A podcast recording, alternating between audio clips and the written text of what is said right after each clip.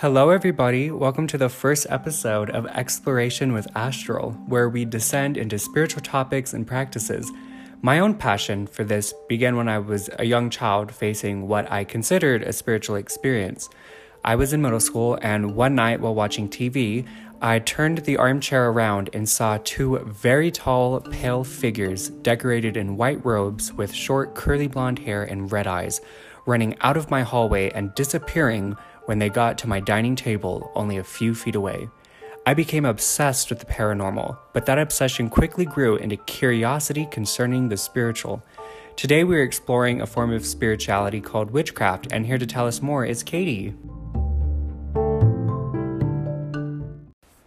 So, Katie, I'd like to start off with uh, asking what does it mean to be a witch, and how do you define witchcraft?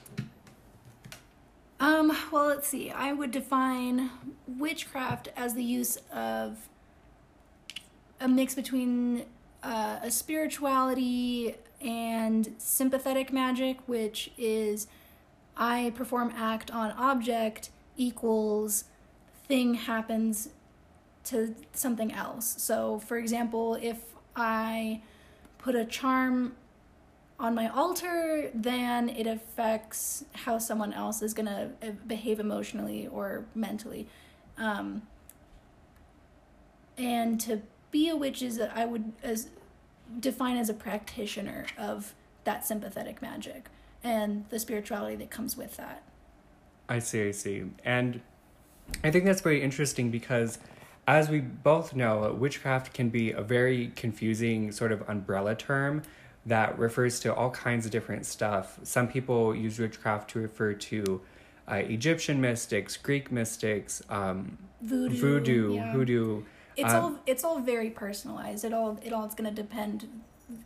The the practice itself is always going to depend on the person and the the branch that they uh, ascribe to. So that's always going to be separate. But they all have in common this sympathetic magic, which is act on thing equals act on something else Right. with uh, this inadvertent kind of soft power um, means of getting things done.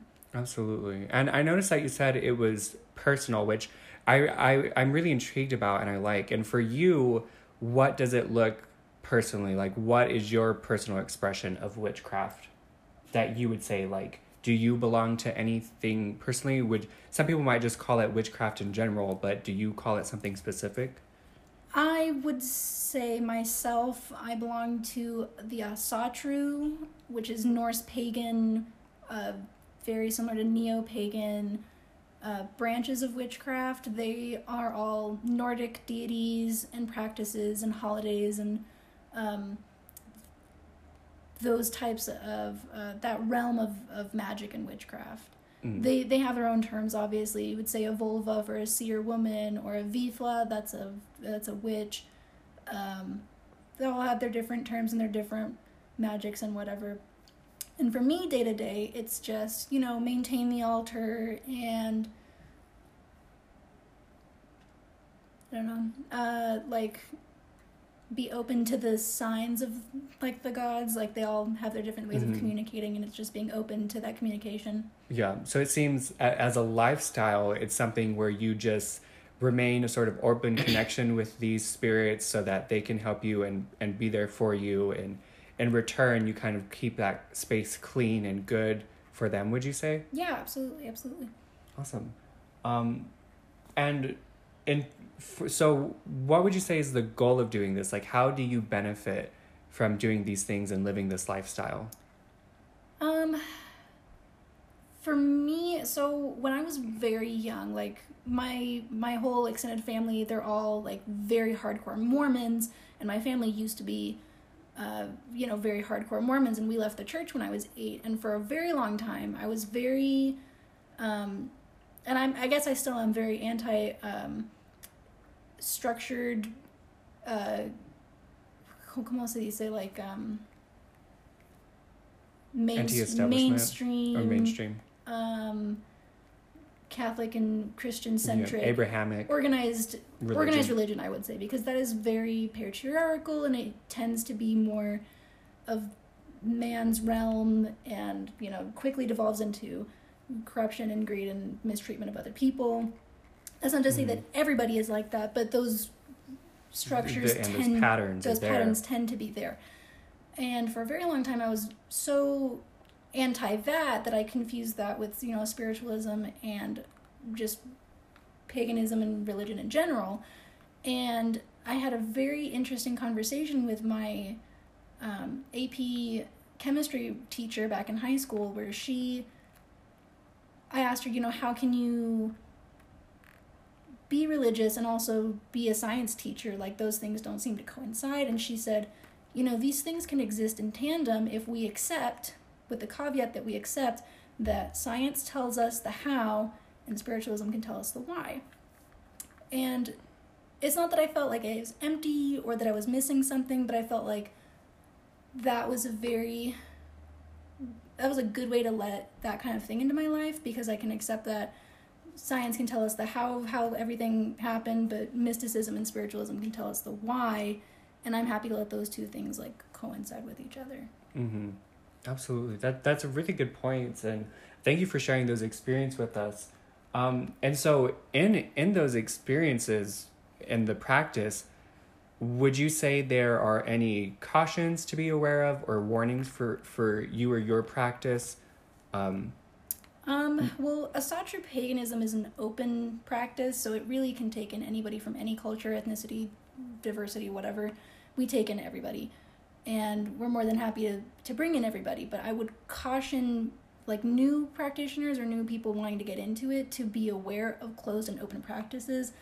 Like uh, voodoo is a closed practice, and Native American uh, religions are closed practices, and not to get into those and not to get mixed up in those because they're not for you. And that's not to be gatekeepy. That's not to say that you can you can't do magic just because you can't do a certain branch of it but they that historically culturally is not relevant to you and it's not going to work for you. Like you need to find something that is going to um, it's like it's going to vibe with you better. Like you need to find something that is going to um, fulfill you without stepping on other people and being culturally insensitive. Mm.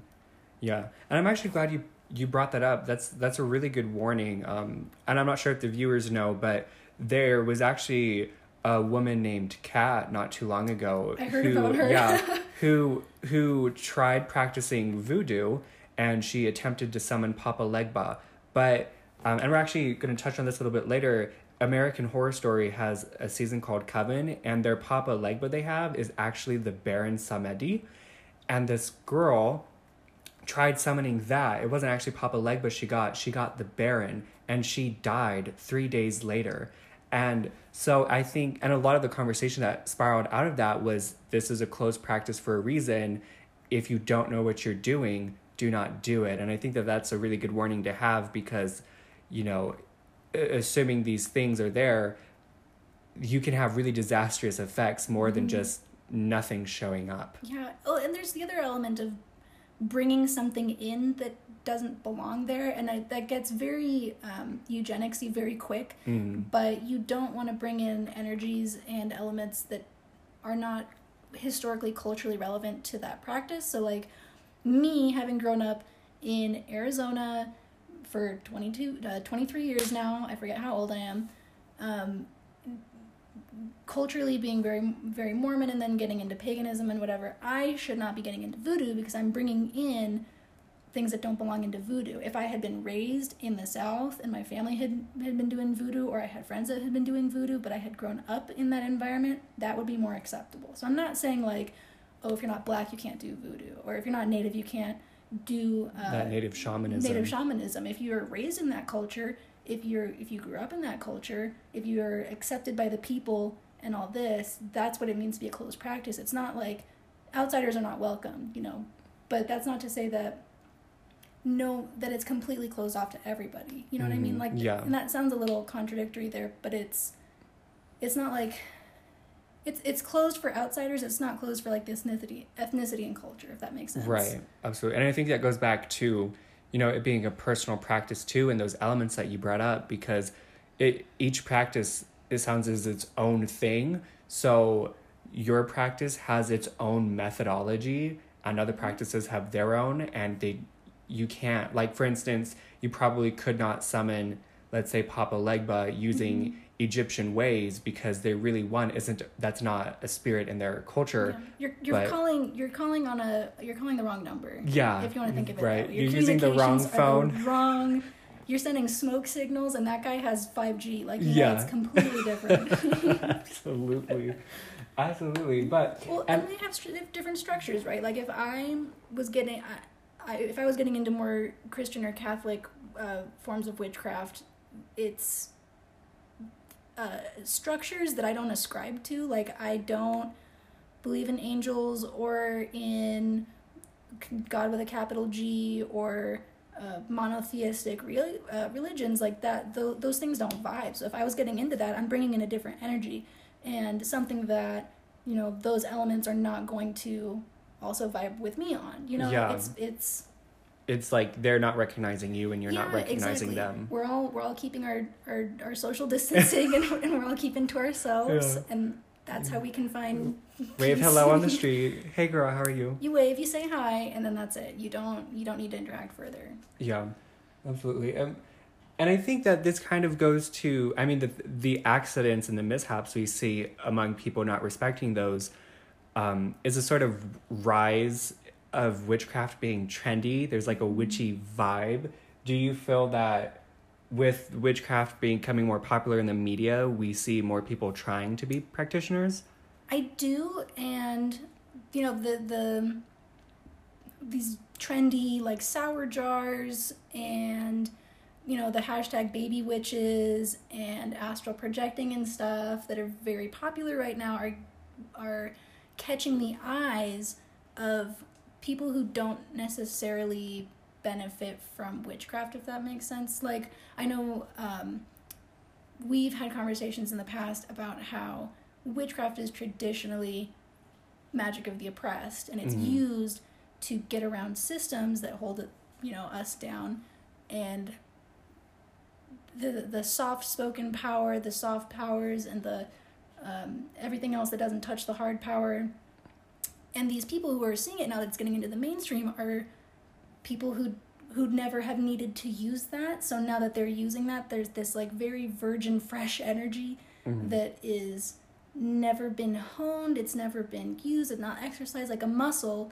that's never been exercised it's gonna it's gonna snap and tear it's gonna break so you're gonna see more of these mishaps and you're gonna see more of these accidents because they're not trained to use that correctly Mhm. if that makes sense Yeah. and it's also kind of backfiring because it's not for you if that, Right. The calling for them Yeah. wasn't there. But I think part of the appeal of media is, you know, um, the reality versus what we might see on the media is very different. So we can do a lot of like video edit, picture editings of us levitating in the air for like cool witchy effects, but people, you know, might see things like American Horror Story Coven and want to do that or want to do what you see on Instagram, and that's why they get into it without that actual spiritual calling, something calling them to the craft and saying, "Hey, and, you're that, here." and that's not to say that those things don't call people like Mhm. i from a very young age have always been interested in mythology and the fuck when percy jackson came out i was very into percy jackson and all of um, the red pyramid and now the magnus chase series and like i've always been into magic and mysticism and, and fantasy and folklore and, and fables and all this. That's not to say that mainstream can't call people but i think it's um, it dependent on the person to know when that's coming you know to pick up the phone when it's calling. This um this this trendiness and like everybody it's not wrong to want to be able to do cool shit that's not wrong to Mhm. want harry potter is cool for a reason all these fantasy folklore things are cool for a reason d&d is popular for a reason magic is cool it is a cool thing to do it's not necessarily beneficial for everybody like if I'm the wealthiest person on the planet, you know, money draw spells are probably not for me. Yeah. I already have that. I do not need more of it. Mhm. That that sort of thing. Yeah, I definitely see what you're saying there. Um, so it it definitely sounds like there's people who will benefit from it the most, and then people who really won't benefit from it. Um, and for you, uh, on those benefits, can you share some of your spiritual experiences with us, and maybe some of those benefits that you've gotten? Yeah, I typically I do magic for other people. I'm not exactly hesitant to do it for myself, but I don't do any kind of magic that I don't for something physical that I can achieve myself. So if I I think the the most recent thing the, the only thing that sticks out in my mind is the money draw spells I've been using for the past like few months and because I work a minimum wage job and um, I was very stressed out with money things. I have very sensitive, like, very sensitive anxiety when it comes to money. And that's the only thing that I've been doing for myself. And it's been, you know, I reap what I sow. I've been getting that coin. Mm-hmm.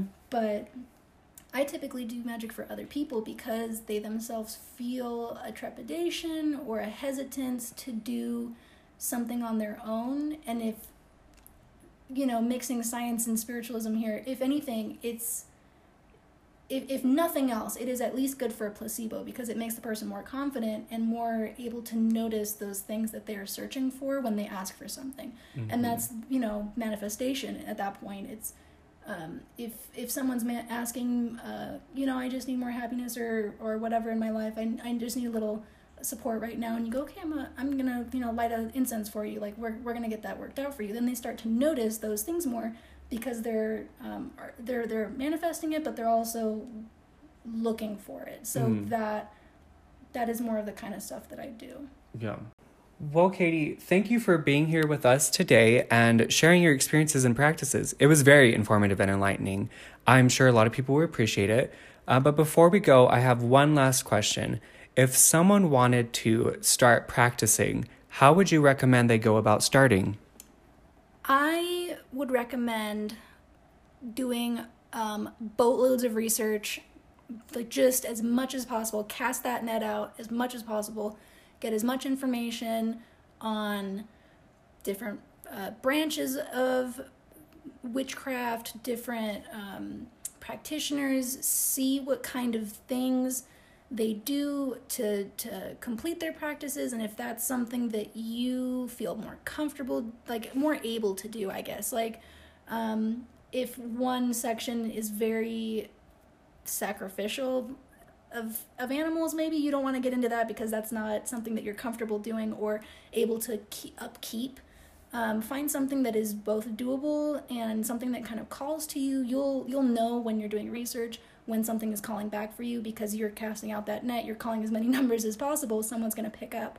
I would also recommend finding somebody who also practices in their own way just so that they can maybe help train you to see signs or get those communication channels open and kind of hone that a little bit more and kind of test the waters if it's not if you think you found something and it's not necessarily connecting with you or it's not necessarily communicating back with you, maybe pull back from that and test something out. Wait until you find something that is truly resonating with you before you stick with it. If you mm-hmm. decide if you're just casting your net and you go, "Oh, that deity looks so cool. I'm to do that." Like, I'm to work with Sekhmet. And then nothing really happens, nothing comes to fruition with that maybe pull back again and try something else. Wait until you start seeing those results and you start seeing that open communication channel and start feeling that out. Mm-hmm, absolutely. It sounds like opening opening up yourself to receive and just being aware of who's connecting to who you know and we talked about it before who's recognizing you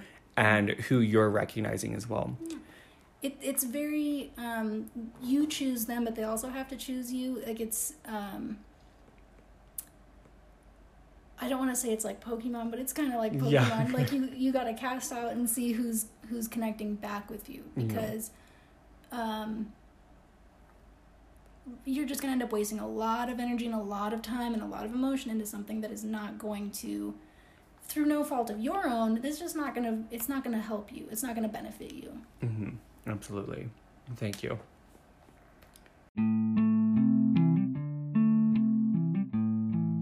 This has been episode one of Exploration with Astral, where we explored witchcraft with a personal practitioner and witch. Thank you all for listening today, and tune in next time for the next one.